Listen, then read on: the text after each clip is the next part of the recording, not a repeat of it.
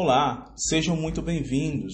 O Nordeste é um tema de inúmeras conjecturas, emoções, sensações, impressões, curiosidades. Nordeste das belezas, tristezas e alegrias. O Nordeste é sinônimo da animação forrozeira, do bom humor e da resiliência deste povo. Enfim, o Nordeste traz em sua própria construção teórica e cultural uma gama de emoções humanas. Mesmo assim, as impressões, construções e narrativas em torno do Nordeste do Brasil são de um certo ponto desencontradas.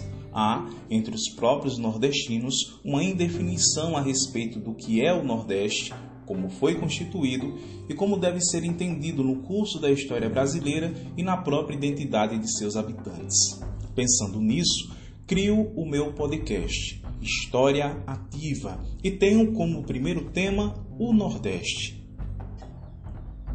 O meu desejo é estabelecer um entendimento do Nordeste através dos estudos sociológicos, filosóficos, históricos e culturais, para que você venha se interessar cada vez mais por essa história tão incrível de um povo alegre que contribuiu na construção da história do Brasil e tem, em suma, enfrentado uma rotina de preconceitos e, sobretudo, negação do seu valor como povo como cultura e como sociedade. A história ativa de hoje tem como principal tema a formação do Nordeste.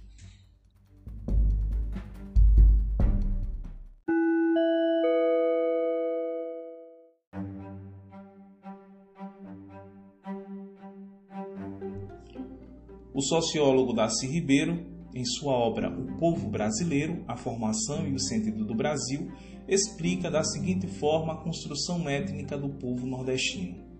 Simultaneamente, ia surgir no Nordeste açucareiro uma nova formação de brasileiros, compostos originalmente de mamelucos ou brasilíndios, gerados pela mestiçagem de europeus com índios, logo se desdobrou pela presença precoce e cada vez mais maciça de escravos africanos.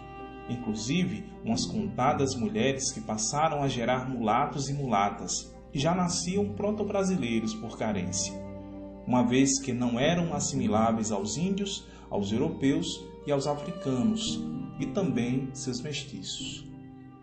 Em razão desta presença negra e mulata, e sobretudo pelo reconhecimento posteriormente alcançado, aquela matriz logo se singularizou profundamente. Singular em sua formação, o tipo humano brasileiro que habitou a faixa litorânea do norte da Ilha Brasil tem uma origem única, que torna-se dúbia em sua dispersão. O nordestino, segundo a análise do sociólogo Darcy Ribeiro, surgiu da miscigenação das matrizes que participaram da colonização e do fazimento do Brasil: a indígena, a europeia e a africana.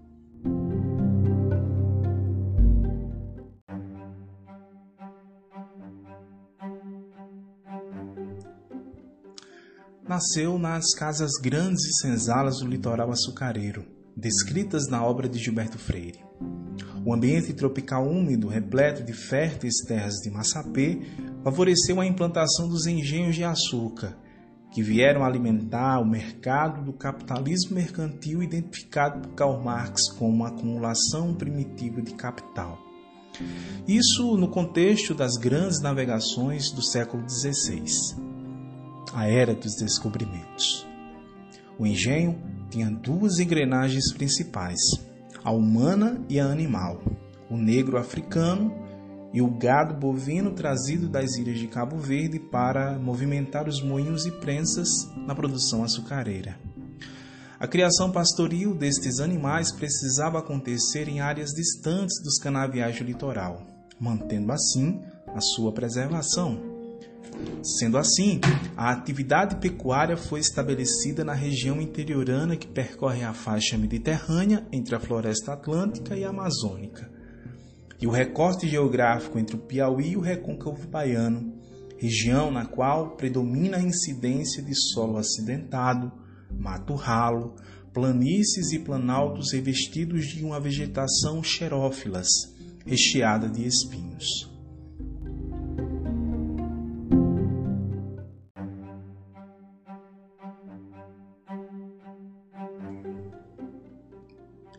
Estabeleceu-se nessa região uma economia pastoril, dependente da produção açucareira, e internamente uma relação patriarcal, sobretudo exploratória, entre latifundiário fazendeiro e o funcionário itinerante, o vaqueiro, que possuía traços semelhantes ao cowboy, porém com trejeitos infinitamente diferentes no modelo norte-americano. Conformou também um tipo particular de produção com uma subcultura própria, a sertaneja, marcada por sua especialização ao pastoreio, por sua dispersão espacial e por traços característicos identificáveis do modo de vida na organização da família, na estruturação do poder, na vestimenta típica, nos folguedos estacionais, na dieta, na culinária, na visão de mundo e numa religiosidade propensa ao messianismo. Darcy Ribeiro, o povo brasileiro. A caatinga, como deram nome os índios, é o ecossistema mais hostil do Brasil, o ambiente mais difícil de habitar. Contudo, o sertanejo conseguiu construir uma cultura material fortemente ligada aos currais de gado, de onde eles podiam extrair tudo: o alimento, a força, a roupa.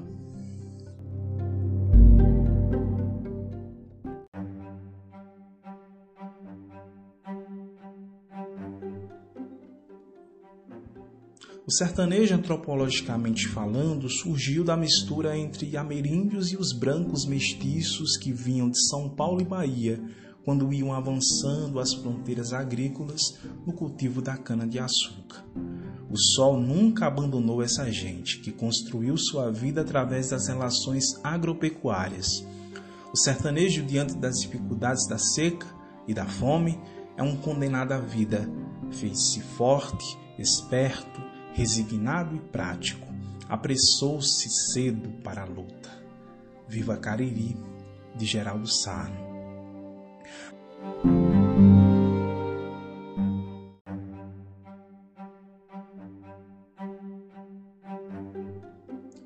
A cultura nordestina, no olhar mais amplo, possui várias influências étnicas, desde os caboclos, mestiços e os africanos, outrora escravizados fugitivos do litoral. Entretanto, filtrando de forma mais precisa, a tradição cultural da região do Brasil sertanejo está diretamente ligada aos esquícios da cultura medieval, devido às seções arcaicas da colônia. O linguajar, os costumes estritamente orientados pelo forte temor religioso e as formas de diversão experimentadas nos currais de gado assemelham-se muito às características deste período da história europeia. E o maior exemplo desta aproximação é o desafio dos repentistas nordestinos.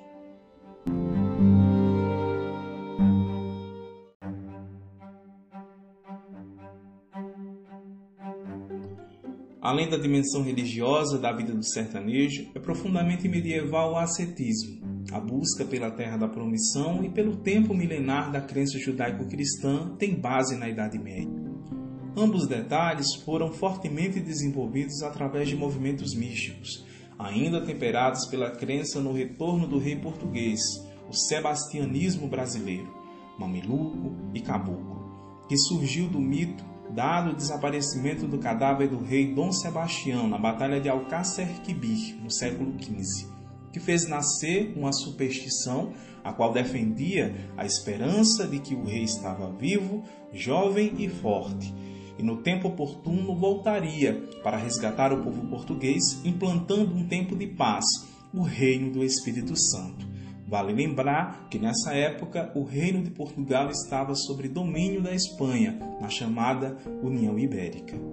Esta crença no mito povoou o imaginário dos sertanejos, que passaram a depositar no sebastianismo a confiança e a fé, almejando socorro às mazelas, desabonos e opressões que sofriam, refletido no forte apego à religiosidade, uma marca registrada do povo nordestino.